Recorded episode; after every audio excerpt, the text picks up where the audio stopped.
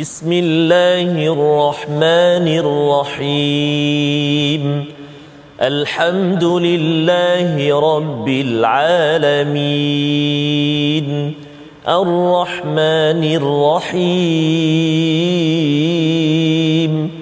مالك يوم الدين.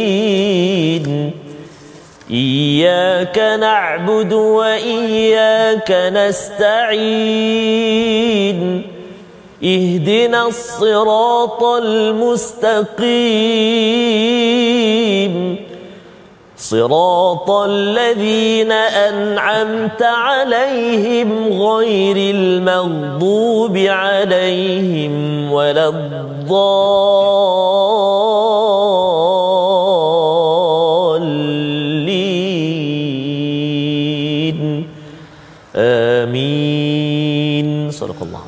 Alhamdulillahirabbil alamin wassalatu wassalamu ala asyrafil anbiya'i wal mursalin sayyidina Muhammadin wa ala alihi wa ashabihi ajma'in amma ba'd. Assalamualaikum warahmatullahi wabarakatuh. Apa khabar ibu ayah, tuan-puan, para penonton, hadirin hadirat yang dirahmati Allah sekalian. Mudah-mudahan kita semua dikurniakan kelapangan, kesejahteraan dan kesihatan untuk kita sama-sama bertadabbur menghadapi ataupun meneroka ayat-ayat al-Quran yang akan kita telusuri pada hari ini insya-Allah seperti biasa Ha, saya pada hari ini tidak lain tidak bukan dengan qari kita yang terkemuka ha, terkenal di peringkat antarabangsa iaitu Ustaz Tarmizi Abdul. Allah Khabar, Ustaz? Alhamdulillah Syekhna Prof Masya-Allah. Prof sihat ya? Alhamdulillah. Masya Allah. Dengar tadi Dr. Ya. Ustaz Tarmizi kata dah banyak makan kambing rasa tak Ya. apa macam mana tu? Jadi bercatat sumbat hidung sikit ni. Allah Akbar. Akbar. Mudah-mudahan Allah Taala ya kurniakan kita kesihatan ya Amin, walaupun ya dah banyak saya pun dah nak ha, dah banyak makan kambing lembu ni semua. Allah. Mudah-mudahan Allah Taala berikan kita kesihatan untuk Amin, kita ya sama-sama tadabbur ayat-ayat suci Al-Quran. Sebelum kita mulakan pengajian kita pada hari ini seperti biasa mari sama-sama kita bacakan doa ringkas subhanaka la ilma lana illa ma 'allamtana innaka antal alimul hakim rabbi zidni ilma mudah-mudahan Allah Taala menambah lebih banyak ilmu kita pada hari ini seperti biasa sebelum kita masuk kepada perbincangan kita daripada halaman yang ke-545 mari sama-sama kita bacakan dahulu sinopsis Apakah sinopsis pengajian kita pada hari ini? Apakah yang akan kita teroka pada halaman yang ke-545 ini? Iaitu yang pertamanya kita akan tengok surah Mujadalah. Penghujung perkataan ataupun ayat surah Mujadalah. Kita akan membincangkan tentang orang mukmin tidak berkasih sayang dengan penentang Allah dan Rasulnya. Ha, ini yang penting sekali. Dan pada uh, permulaan surah Al-Hasyar ini kita akan membincangkan ayat pertama semua makhluk bertasbih kepada Allah. Dan yang keduanya kejadian yang menimpa Bani Nadir dan puncanya ha, yang ni ada sedikit pengajian sirah sedikit dalam surah Al-Hasyar ini yang akan kita pelajari pada hari ini insya-Allah dua penutup satu penutup satu pembuka ha, sangat menarik perbincangan kita pada hari ini sebelum kita mulakan pengajian kita seperti biasa mari sama-sama kita baca dengan qari terkemuka terkenal antara bangsa kita. Ustaz Tarmizi Abdul Rahman silakan Ustaz. Masya-Allah. Terima kasih Al-Fadhil Profesor Madya Dr. Ahmad Sanusi, uh, guru saya, guru kita semua. Alhamdulillah bersama kita pada hari ini. Assalamualaikum warahmatullahi wabarakatuh. Alhamdulillah wassalatu wassalamu ala Rasulillah wa ala alihi wa sahbihi man walah wa ba'd. Apa khabar semuanya? Maklum, Pak Long, uh, Mak Enjang, Pak Enjang, apa lagi? Tak, mak endak, pak endak, tok endak semualah. Ha, mak cik, pak cik ya. Mak cu, tok cu, Mak cu, ayah cu. cu. Ha, sebab baru ni kan balik kampung. Ah. Ha, saya alhamdulillah uh, doktor sempat balik ke ke Kedah. Kedah. Ha, kali ini Oh. giliran Kedah. Oh. giliran Kedah. Giliran Kedah. Ha, jadi jumpa, jumpa semua ahli keluarga sanak saudara ya. Inilah antara nikmat yang Allah Taala kurniakan. Ha, buat ibu dan ayah di kampung uh, di Terengganu pula insya-Allah kita akan balik nanti. uh, kesempatan nanti kita akan balik dah. Didoakan semoga terus sihat uh, ayah dan bonda semua. Dan kita nak doakan juga uh, Al-Fadhil Prof ya uh, buat sahabat-sahabat My Quran Time uh, yang ada yang ber- bermesej dan sebagainya mohon doa kerana sedang diuji dengan COVID. Allah Ha, sebab makin kembali nampaknya uh, jadi kita kena tingkatkan lagi kita punya uh, jaga-jaga kita waspada kita dan kita sama-sama doa. Moga-moga barakah dalam majlis al-Quran ini. Kita uh, mohon Allah Subhanahu taala kurniakan kesembuhan perlindungan daripada Allah Subhanahu wa taala. Amin ya rabbal alamin. Uh, kita nak mulakan bacaan uh, di halaman yang ke 545 Uh, mengakhiri surah Al-Mujadalah. Maksudnya kita baca dulu uh, akhir ayat uh, surah uh, betul, Prophet. Betul. Kita akan baca satu ayat iaitu ayat yang ke-22 uh, dari surah Al-Mujadalah. Surah satu ayat sahaja. Ada dua kalimah yang melibatkan mad lazim kalimi muthaqqal. Uh, ada dua kalimah iaitu yuwaduna dengan uh, nanti akan jumpa lagi satu uh, untuk kita hati-hati. Uh, hadallah kan dua tempat tu untuk kita beri perhatian. Enam harakat eh. Jadi mari kita mulakan dengan bacaan uh, ayat 22 dengan bacaan murattal uh, murattal sikah insyaallah eh. A'udzubillahi minasyaitonirrajim لا تجد قوما يؤمنون بالله واليوم الآخر.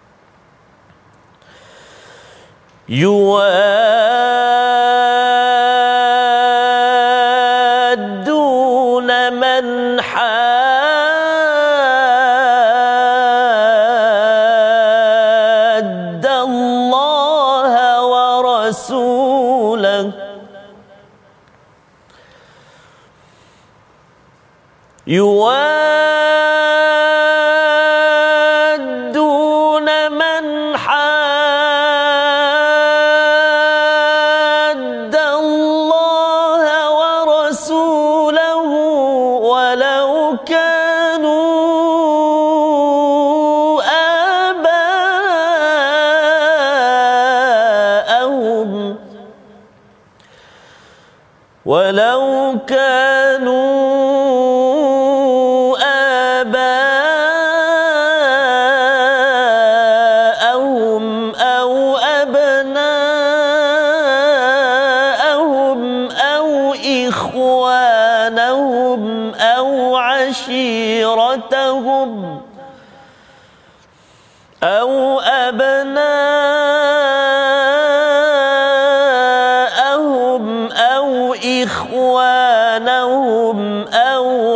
عشيرتهم.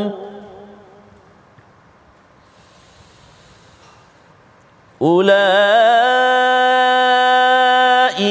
كتب في قلوبهم الإيمان وأيدهم بروح منه. ويدخلهم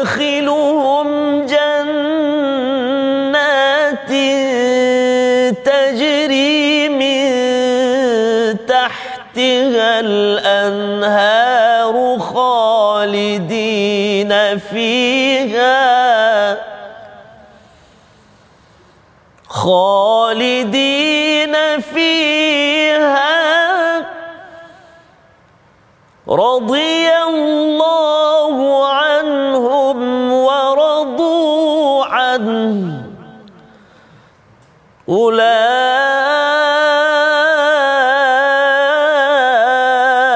حزب الله.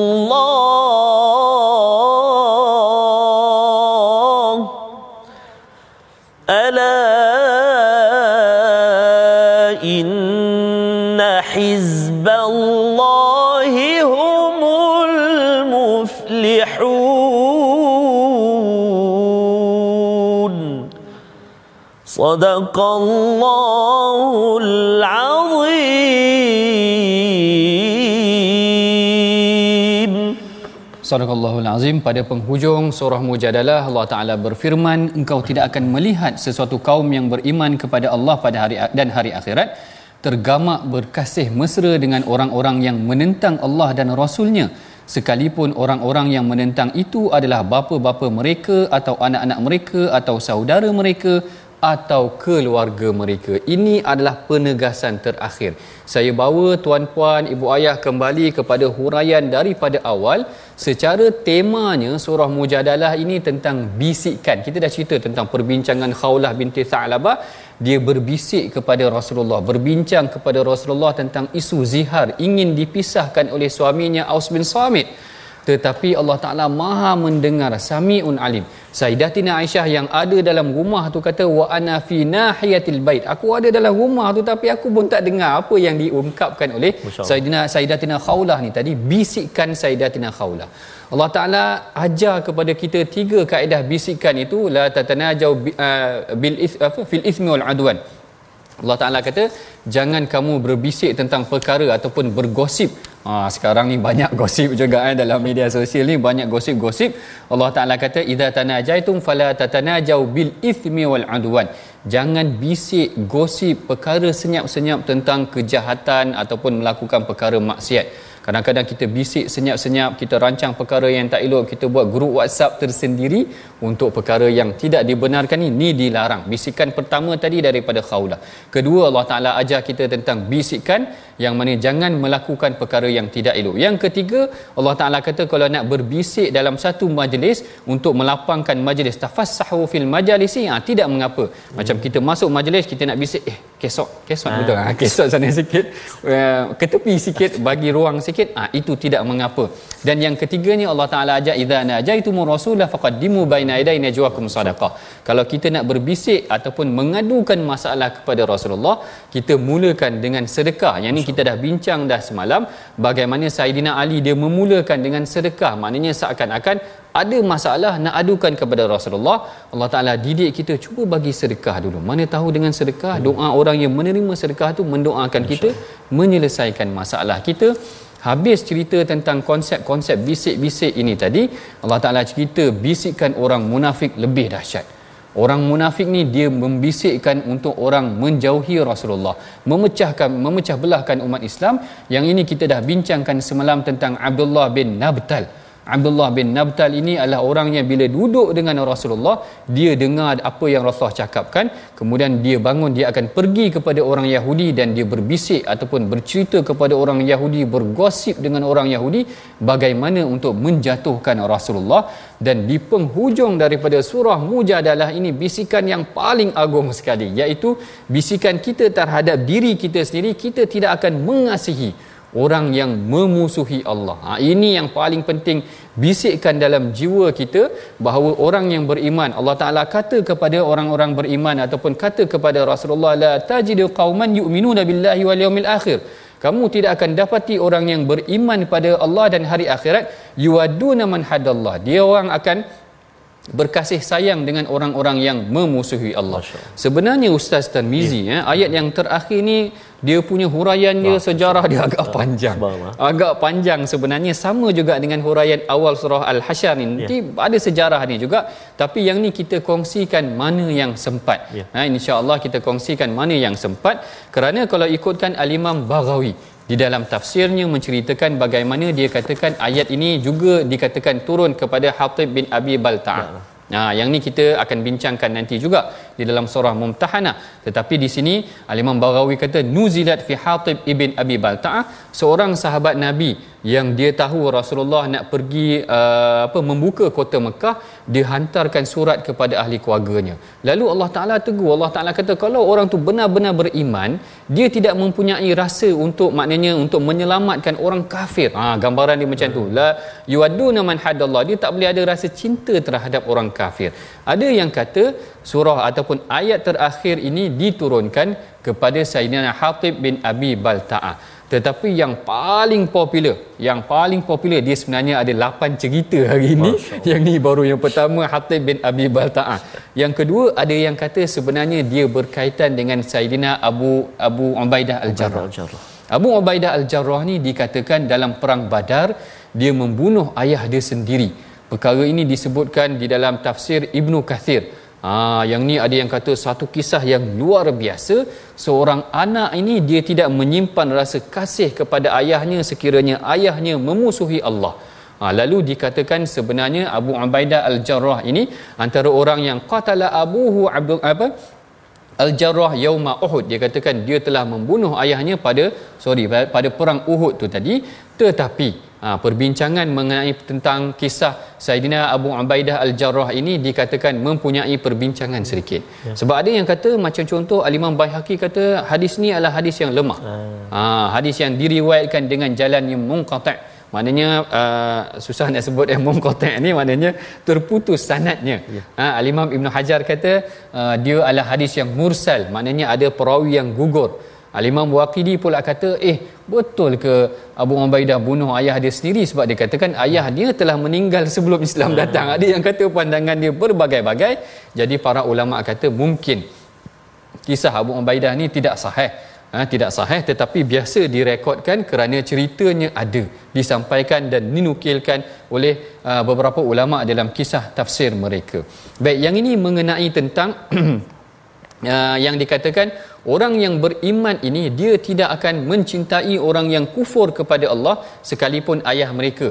Tadi kalau kita tengok tadi ayah yang pertama ataupun uh, Abu Ubaidah tadi kan yang dikatakan bunuh ayah dia. Kemudian ada yang kata diturunkan kepada Abdullah bin Abdullah bin Ubay iaitu anak kepada Abdullah bin Ubay pun sama juga. Dia marah dengan ayah dia sehingga dia nak bunuh ayah dia. Ha, tetapi tidak dibenarkan oleh Rasulullah sallallahu alaihi wasallam kerana ayah dia ni masya-Allah kalau baca kisah dia saya nak cerita pun tak sampai hati. Allah. Kerana uh, ketua munafik ni dia menjatuh menghina Rasulullah tu sangat dahsyat. Apa kisah dia? Hmm. Kisah dia uh, Abdullah bin Abdullah bin Ubay ni dia ambil air lebihan Rasulullah, hmm. air lebihan hmm. minum Rasulullah. Mudah-mudahan keberkatan air lebihan minum Rasulullah ni nak diberikan kepada ayah dia. Dia kata kepada Rasulullah, boleh tak aku nak bagi air lebih ni pada ayah aku? Mudah-mudahan bersih sikit hati dia. Bersih sikit hati dia bila dibawakan air ni kepada Abdullah bin Ubay mm-hmm. Abdullah bin Ubay marah mm-hmm. Abdullah bin Ubay kata kenapa engkau tak bawa air kencing ibu engkau aja Allah Allahu akbar saya kira ini memang sangat sangat kasar mana Betul. macam mana dia benci dengan Rasulullah Allah. sampai dia perumpamakan sedemikian hmm. sehingga Abdullah bin Abdullah bin Ubay anak dia tu tadi jangan rasa marah mengadu kat Rasulullah kata biar aku bunuh ayah aku hmm. sendiri ha, macam tu tetapi Rasulullah sallallahu alaihi wasallam tidak membenarkan ini antara contoh mereka yang beriman kepada Allah dan Rasul dan mereka tidak mengasihi sekiranya ayah mereka itu memusuhi Islam ataupun memusuhi Allah dan Rasul itu sendiri. Kemudian kita tengok au abnaahum dan ataupun anak-anak mereka. Ha, kalau anak-anak mereka ini para ulama tafsir ada mengaitkan dengan kisah Abu Bakar. Ha, Abu Bakar dikatakan menyeru anak dia supaya bertarung dalam perang Badar kerana anaknya belum Islam lagi ketika itu. Masya Allah. Kalau kita bukan senang eh, maknanya nak bergaduh dengan ayah anak sendiri kerana uh, mempertahankan akidah mereka ataupun au ikhwanahum au au ikhwanahum ataupun saudara adik-beradik mereka adik-beradik mereka ni kisah yang masyhur adalah kisah daripada uh, tentang Mus'ab bin Umair. Ha, Mus'ab bin Umair ni orang yang hebat juga. Rasulullah hantar dia sebagai pendakwah ke Madinah. Bila mana berperang dalam perang Badar, perang dalam perang Badar, adik-beradik dia ada abang oh. ataupun adik dia ada dia lawan dengan abang dia sendiri. Masya. Allahu akbar. Bergaduh mempertahankan Islam, memperjuangkan Islam itu tadi. Ha, yang ni dikatakan berkaitan dengan Mus'ab bin Umair. manakala au ashiratahum ataupun keluarga mereka ha, yang ni dikatakan berkaitan dengan Saidina Umar ha, Saidina Umar Al-Khattab yang dikatakan membunuh ataupun memerangi pak ciknya sendiri Al-As bin Hisham bin Mughirah dalam perang Badar. Jadi ayat ini saja kisahnya dah banyak dah Ustaz Tarmizi. Ada Abu Ubaidah Al-Jarrah, ada Hatib bin Abi Balta'ah, ada Abdullah bin Abdullah bin Ubay, ada Mus'ab bin Umair, ada juga Umar Al-Khattab. Ini adalah kelima-lima contoh yang mana menunjukkan kekuatan jiwa orang yang beriman itu tadi mereka tidak meletakkan diri mereka untuk mencintai orang-orang yang memusuhi Allah dan Rasul. Dan kalau kita nak tengokkan sebenarnya sedikit Ustaz Tarmizi yeah. eh saya ambil contoh hari inilah disebabkan kerana perkara ni perbincangan yang live Hari ini orang hina Islam banyak Allah Ustaz. Allah Akbar. Masya-Allah. Oh, Masya Kiri dan kanan ha? Kiri kanan orang buat lawak Ustaz. Allah Allahu Akbar. Orang buat lawak hina Islam tuan-puan. Kalau dulu zaman Rasulullah Ya, ni mereka boleh berperang ah. Saya tak ada nak orang kata kita seru berperang pula dah. Maknanya sah. Tapi nak cerita kita kena tegur juga. Amar makruf nahi mungkar ni kena ada. Orang-orang yang mempermainkan Islam, mempersendakan Islam, buat komedi. Allah, sewenang-wenangnya. Allah. Sewenang-wenangnya saya kira sebenarnya kalau pada zaman Rasulullah Allah sallallahu alaihi wasallam Allah. akan muncul para sahabat yang Ya. jiwanya memang sensitif dengan Islam, mereka akan tegur kumpulan ini jangan menghina Islam. Kalau kita tak nak dengan Islam, kita tak setuju dengan Allah dan Rasul, itu hubungan kita dengan Allah dan Rasul. Tapi kalau kita menghina Islam tu tadi, memperlekehkan aurat, memperlekehkan mimpi Nabi Ibrahim pun dipertikaikan pula dah. Allah. Zaman-zaman ibadah korban ni ada orang pertikai mimpi. Masya Allah. Takkan dah Nabi Ibrahim ni dikatakan Allah Taala suruh bunuh anak dia sendiri. Dia boleh Allah. pertikaikan Nabi Maknanya Allah. petikai Quran lah tu. Ah, Dia maknanya dia pertikaikan Quran. Quran betul. Maknanya dia pertikaikan Quran Allahu Akbar. Ini fenomena yang berlaku. Allah Taala didik kita. Kalau kita benar-benar cintakan Allah dan Rasul, kita pertahankan Allah dan Rasul. Itulah yang sepatutnya kita pelajari pada penghujung ayat daripada surah Muajadalah. Yang ini kita akan masuk pula kepada perbincangan mengenai perkataan pilihan kita. Ah, perkataan ki- pilihan kita pada hari ini adalah kharibah. Kharibah. Kharibah ni maksudnya adalah meruntuhkan ataupun roboh, ha, musnah yang disebut sebanyak dua kali di dalam Quran yang mana Allah Taala kalau ini kita ambil daripada surah Al-Hasyr itu nanti yakhribuna buyutahum kalau tak silap saya eh. Uh, yang disebutkan dalam surah Hasyr ah, yukhrab yukhribuna buyutahum. Mereka merobohkan rumah-rumah mereka. Kalau dalam bahasa Arab pun sebenarnya uh, Arab tu kalau dia marah kita eh dia akan kata Allah yukh, apa yukharib buyutak lebih kurang macam tu. Masya Allah, Masya Ah, ah, saya pun dah tak ingat dah kalimah-kalimah. Korban, ah? Ha? Korban. Korban lah. Korban pun sama juga. sama. Roboh lah. Habis lah engkau. Ataupun uh, macam tu lah istilah dia. Istilah mengeji ataupun istilah mencerca daripada kalangan Arab. Kadang-kadang dia guna juga kalimah korban. Masya Dikharabib uh, buyutak ataupun uh, Allah Ta'ala menjatuhkan kita itu tadi. Baik ini perbincangan kita pada sesi yang awal. Kita dah habis penutup kepada surah Mujadalah. Dan kemudian kita tengok perkataan kharibah tadi membawa maksud merobohkan. Kita akan lanjutkan lagi perbincangan kita dalam surah Al-Hasyr pula selepas daripada ini. Tuan-puan, ibu ayah jangan ke mana-mana. Kita berehat dahulu seketika baca, faham dan amal insya-Allah.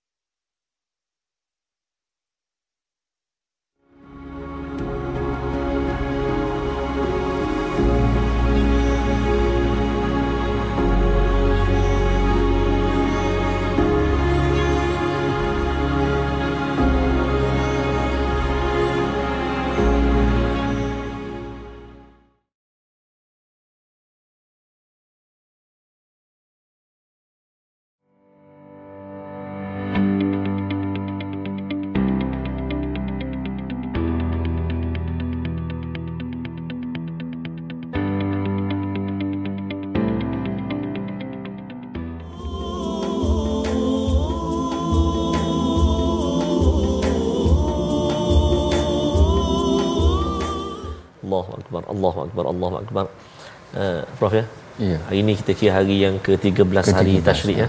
Bermaksudnya uh, asar nanti berakhir lah. Habis dah. Habis. Jadi yang lepas Zuhur ni nak sembelih korban boleh lagi lah. Boleh lagi Ha, insya-Allah. boleh ajak kami sekali kalau dah dah siap masak. Jadi tuan-tuan dan puan-puan dibayar dikasih Allah Subhanahu Wa Taala sekalian.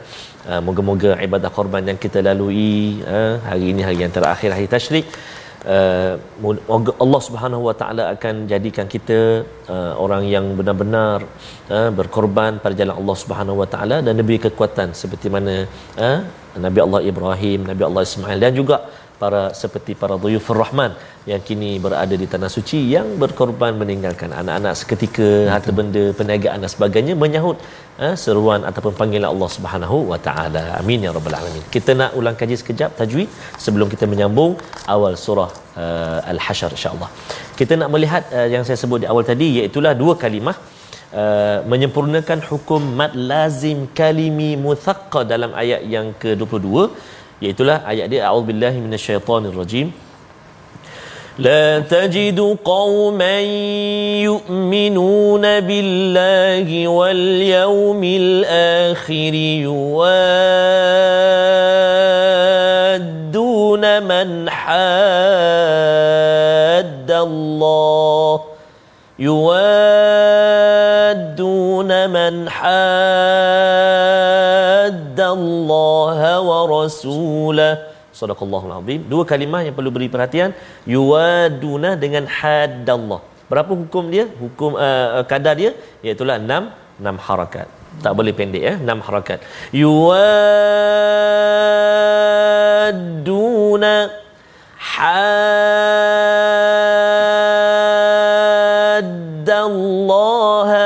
Contoh. Selalu kita baca dekat mana? Dekat Al-Fatihah waladhalin kan kalimah ad-dallin mad lazim kalimi muthaqqal berat kadar mat dia atau panjang dia enam harakat. Selamat mencuba dan juga selamat menyemak dengan guru-guru al-Quran kita insya-Allah taala. Wallahu alam. Terima kasih. Silakan. Masya-Allah. Terima kasih Ustaz Tarmizi kita mendidik kita, mengajar kita bacaan sebutan ayat-ayat al-Quran yang betul yang selalu saya ingatkan bahawa bacaan al-Quran ini biarlah bertepatan seperti mana yang digalakkan ataupun yang diperintahkan ha, di dianjurkan oleh Rasulullah sallallahu alaihi wasallam. Jangan jangan kita bimbang nanti kalau takut-takut bacaan kita tu terlari sedikit ataupun tak kena. Ha, lari maknanya nanti kan tak kena pula ataupun terubah maknanya kan tak kena. Bahkan Rasulullah suka bacaan-bacaan yang indah-indah merdu macam Abu Musa al-Asy'ari dan sebagainya. Bacaan-bacaan yang baik yang dipersembahkan oleh para sahabat. Baik kita akan uh, meneruskan lagi pengajian kita. Tadi kita dah tutup surah mujadalah dengan bagaimana bisikan yang terakhir adalah membisikkan dalam jiwa kita mempertahankan agama ni. Ha, mempertahankan agama ini bagaimana itulah sifat orang yang beriman yang sepatutnya ada.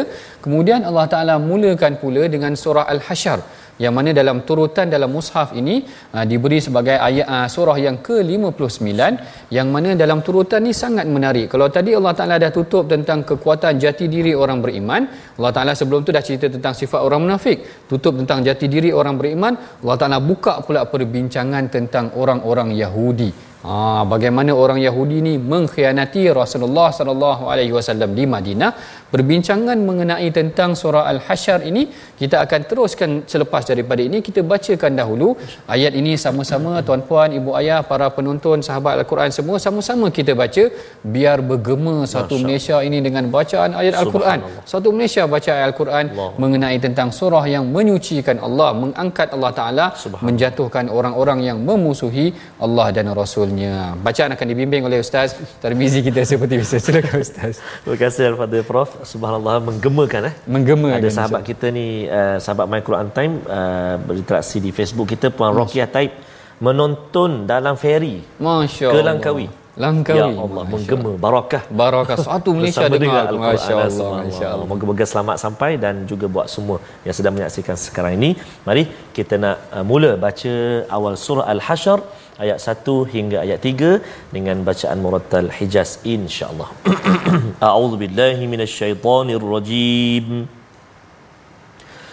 Bismillahirrahmanirrahim.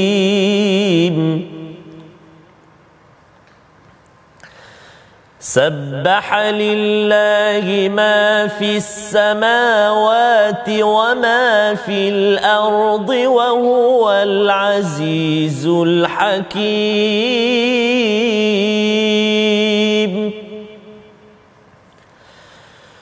هو الذي أخرج الذين كفروا من أهل الكتاب من ديارهم لأول الحشر. ما ظننتم أن يخرجوا. وظنوا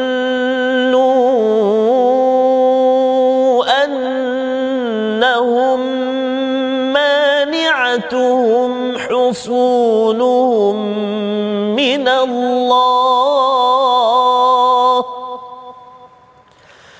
وظنوا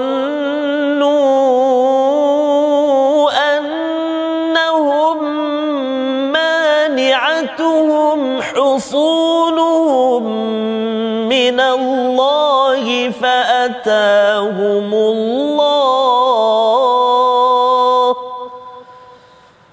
فأتاهم الله من حيث لم يحتسبوا وقذف في قلوبهم الرعب يخربون بيوتهم بأيديهم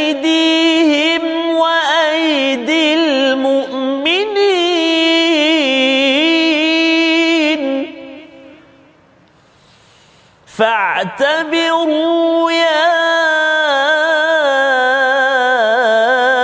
أولي الأبصار.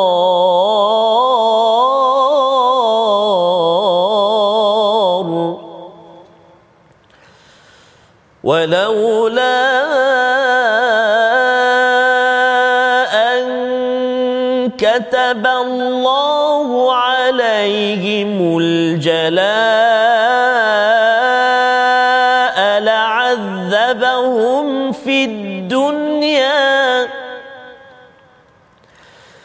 ولولا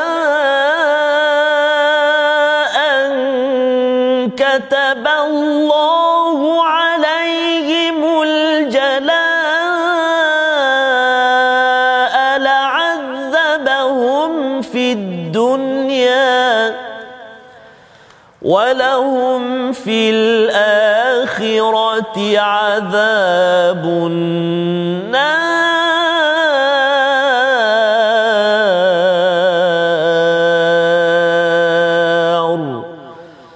صدق الله العظيم Sadaqallahul Azim. Pada ayat yang pertama Allah Taala menegaskan segala yang ada di langit dan di bumi tetap mengucap tasbih kepada Allah dan dialah yang maha kuasa lagi maha bijaksana. Dialah yang mengeluarkan orang-orang kafir daripada di antara ahli kitab dari kampung halaman mereka pada perhimpunan pertama untuk memerangi Rasulullah sallallahu alaihi wasallam. Baik tuan-puan yang dirahmati Allah sekalian, sebenarnya surah Al-Hasyr ini adalah surah yang sangat berkait ataupun mempunyai sejarah tersendiri di dalam sirah nabawiyah. Di dalam sirah Nabi ada satu peperangan yang dinamakan sebagai perang Bani Nadir. Perang Bani Nadir ini adalah peperangan Rasulullah mengusir orang-orang Yahudi kerana pengkhianatan mereka kepada Rasulullah. Bagaimana pengkhianatan ini boleh berlaku? Ha, yang ni kita nak tengok punca peperangan tersebut. Ketika mana Rasulullah sampai ke Madinah, Rasulullah telah menjalankan perjanjian dengan kaum Muhajirin, antara kaum Muhajirin dengan kaum Ansar. Kemudian juga Rasulullah melibatkan kaum Yahudi supaya mereka sama-sama membangunkan Madinah, supaya mereka bersama-sama hidup dalam keadaan yang harmoni yang mana Rasulullah membiarkan kaum Yahudi untuk mengamalkan agama mereka, orang Islam boleh mengamalkan agama mereka. Tetapi dalam meneruskan perjuangan ataupun membangunkan negara Islam Madinah ini tadi, Rasulullah menghadapi pelbagai tentangan daripada orang kafir Quraisy dan sebagainya lalu berlakulah di sini beberapa insiden yang menunjukkan kaum Yahudi mula mengkhianati Rasulullah. Kalau kita tengok insiden yang pertama sebenarnya adalah perang Bani Qainuqa hmm. iaitu perang di mana lepas perang Badar orang-orang Yahudi ni dia action. Ha dia action orang Melayu kata action. Dia tengok orang Islam menang dalam perang Badar dia kata itu engkau orang tak pernah berperang dengan kami lagi. Ha kerek kerek tahu dia action sikitlah. Dia kata Muhammad tu tak pernah berjumpa dengan kami lagi. Kalau dia berjumpa dengan kami, la na'lamu annaman ana. Dia akan kata, "Oh, kau orang akan tahu siapa kami. Kami akan hebat." Lalu tiba-tiba berlaku pengkhianatan. Mereka men, apa, menyelak seorang apa? Menyelak aurat seorang wanita muslimah di pasar Bani Qainuqa sehingga menyebabkan seorang muslim mempertahankan muslimah itu akhirnya dia dia dia, dia dibunuh.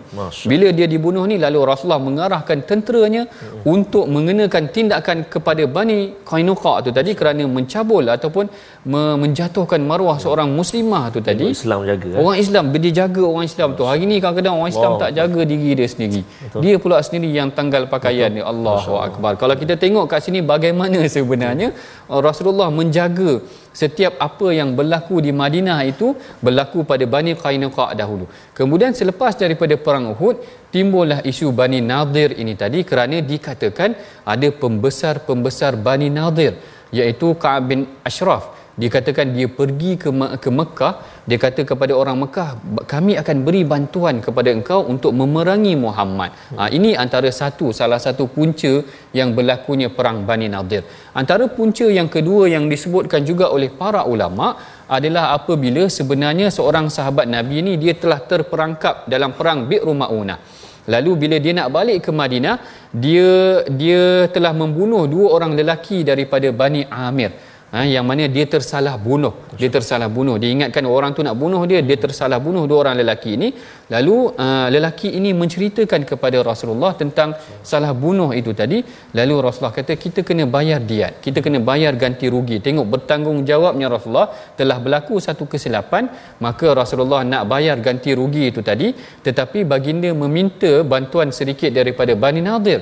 Kerana Yahudi ini ah, ini sikap Yahudi ataupun ini peranan Yahudi daripada dahulu mereka memegang aset-aset yang penting. Mereka memegang harta Uh, Bani Qainuqa dia ada pasar dia sendiri. Bani Nadir dia ada industri dia sendiri. Dia ada kekuatan ekonomi dia sendiri.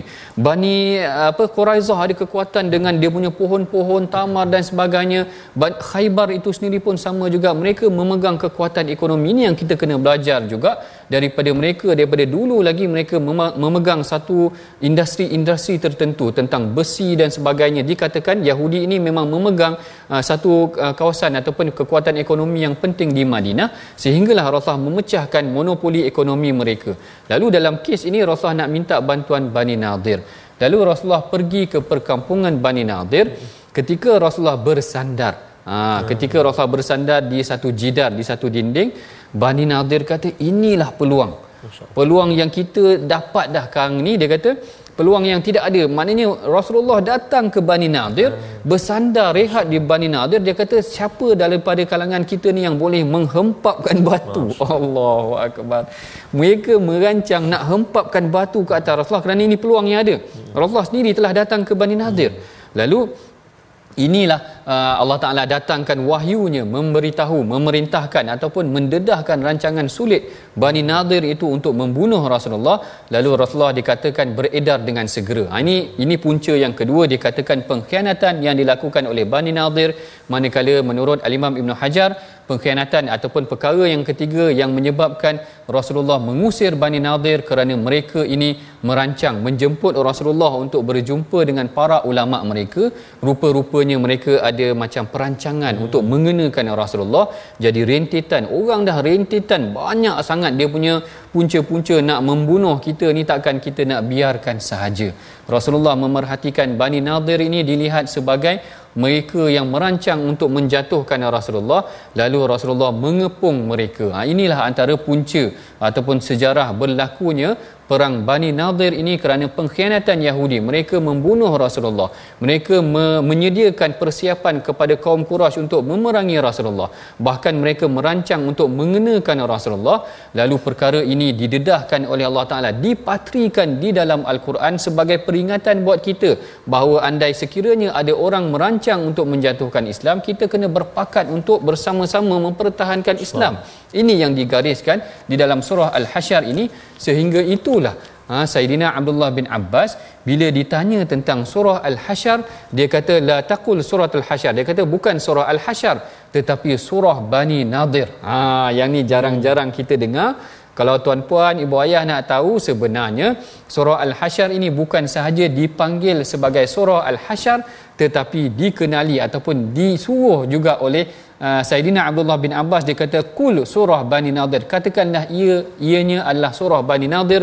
Kerana dalam surah Bani Nadir dalam surah Hasyr ni menceritakan pengkhianatan kaum Yahudi. Bahkan mereka ni berselindung di sebalik kubu-kubu mereka. Kalau tuan-puan tengok sekarang ni di Palestin pun aa, Israel ni dia ada kubu-kubu dia dia ada ya. tembok-tembok dia yang tinggi. Husunuhum ini yang disebutkan oleh Allah Taala. Allah Taala kata wazannu annahum maniatuhum husunuhum mereka menyangkakan kubu-kubu benteng-benteng mereka ni boleh menyelamatkan mereka tetapi Allah Taala telah mencampakkan rasa takut kepada mereka sehingga mereka sendiri yang merobohkan rumah-rumah mereka hmm. baik yang ini adalah secara latar belakangnya mengenai tentang surah hasyar yang mana ianya juga dikenali sebagai surah Bani Nadir. Surah antara surah yang terlewat terakhir diturunkan juga antara dikatakan surah-surah yang terakhir diturunkan. Dan kemudian ha, dan kemudian ni Allah Taala mulakan. Ha, Allah Taala mulakan surah ini dengan bacaan tasbih. Subhana ha, subhana ataupun subhanallahi ma fis samawati wa ma fil ard wa huwal azizul hakim dan kalau ustaz uh, Tarmizi perasan ya. juga Betul. Allah Taala mulakan subhanallahi ma fis samawati wa ma fil ardi wa huwal azizul hakim di penutup surah hasyar pun Allah Taala juga bertasbih lagi yusabbihu lahu ma fis samawati wal ard wa huwal azizul hakim. Sama masya-Allah. Indah surah hasyar ni mula dengan mengagungkan tasbih dan mengagungkan Allah Taala tutup pun dengan tasbih dan mengagungkan Allah Taala. Cantik surah al hasyar ini. Kemudian Allah Taala nak ceritakan pula tentang kisah sejarah Bani Nadir. Cuma mengenai tentang tasbih mengenai tentang tasbih ini ada beberapa pengertian ataupun pengajaran yang mungkin kita boleh pelajari daripada surah uh, Hasyar ini iaitu Allah Taala mulakan dengan tasbih. Dan ini adalah satu peringatan buat kita bagaimana Allah Taala mengingatkan kita supaya sentiasa bertasbih sentiasa bertasbih ataupun berzikir. Uh, sentiasa berzikir. Dalam al-Quran Allah Taala banyak cerita. Allah Taala ada ceritakan tentang semua makhluk ni bertasbih Allah Taala kata wa in min syai'in illa yusabbihu bihamdihi walakin la tafqahuna tasbihahum. Semua perkara yang ada di muka bumi ni bertasbih tetapi kamu tak dengar ataupun kamu tak tahu mereka bertasbih. Allah Taala ceritakan guruh tu pun bertasbih. Yusabbihu ru'du wa yusabbihu ru'du bihamdihi wal malaika. Malaikat bertasbih, guruh bertasbih. Inna sakharnal jibala ma'ahu sabbihna bil ashi wal uh, wal isyraq. Kan Allah Taala ceritakan gunung, bukit semua bertasbih maka kenapa tidak kita bertasbih? Masya Allah seluruh makhluk ni semua bertasbih kita tak bertasbih. Kalau saya boleh kongsikan dengan Ustaz Tirmizi satu hari Rasulullah keluar. Subhanallah. Nak pergi ke solat subuh. Saya kira mungkin ada yang dah pernah dengar. Uh-huh. Rasulullah nak solat subuh kemudian Rasulullah tengok isterinya Juwairiyah Sayyidatina Juwairiyah dia sedang beribadah di tikar ibadah dia ataupun di tempat ibadah dia. Lalu bila Rasulullah sallallahu alaihi wasallam balik-balik Rasulullah balik sampai ke rumah saja uh-huh. Rasulullah tengok eh uh, Juwairiyah masih lagi beribadah di tempat oh, ibadah dia. Lalu Rasul kata nak tak aku ajarkan kau satu tasbih. Hmm. Satu tasbih yang kalau kau baca melengkapi sepanjang hari. Maknanya tak payah dah duduk bertasbih. Rasul kata kau masih lagi berzikir. Aku keluar tadi aku dah balik pun kau masih berzikir. Kau baca je satu zikir ni zikir yang sama kelebihannya seperti zikir satu hari apa zikir yang diajarkan oleh Rasulullah?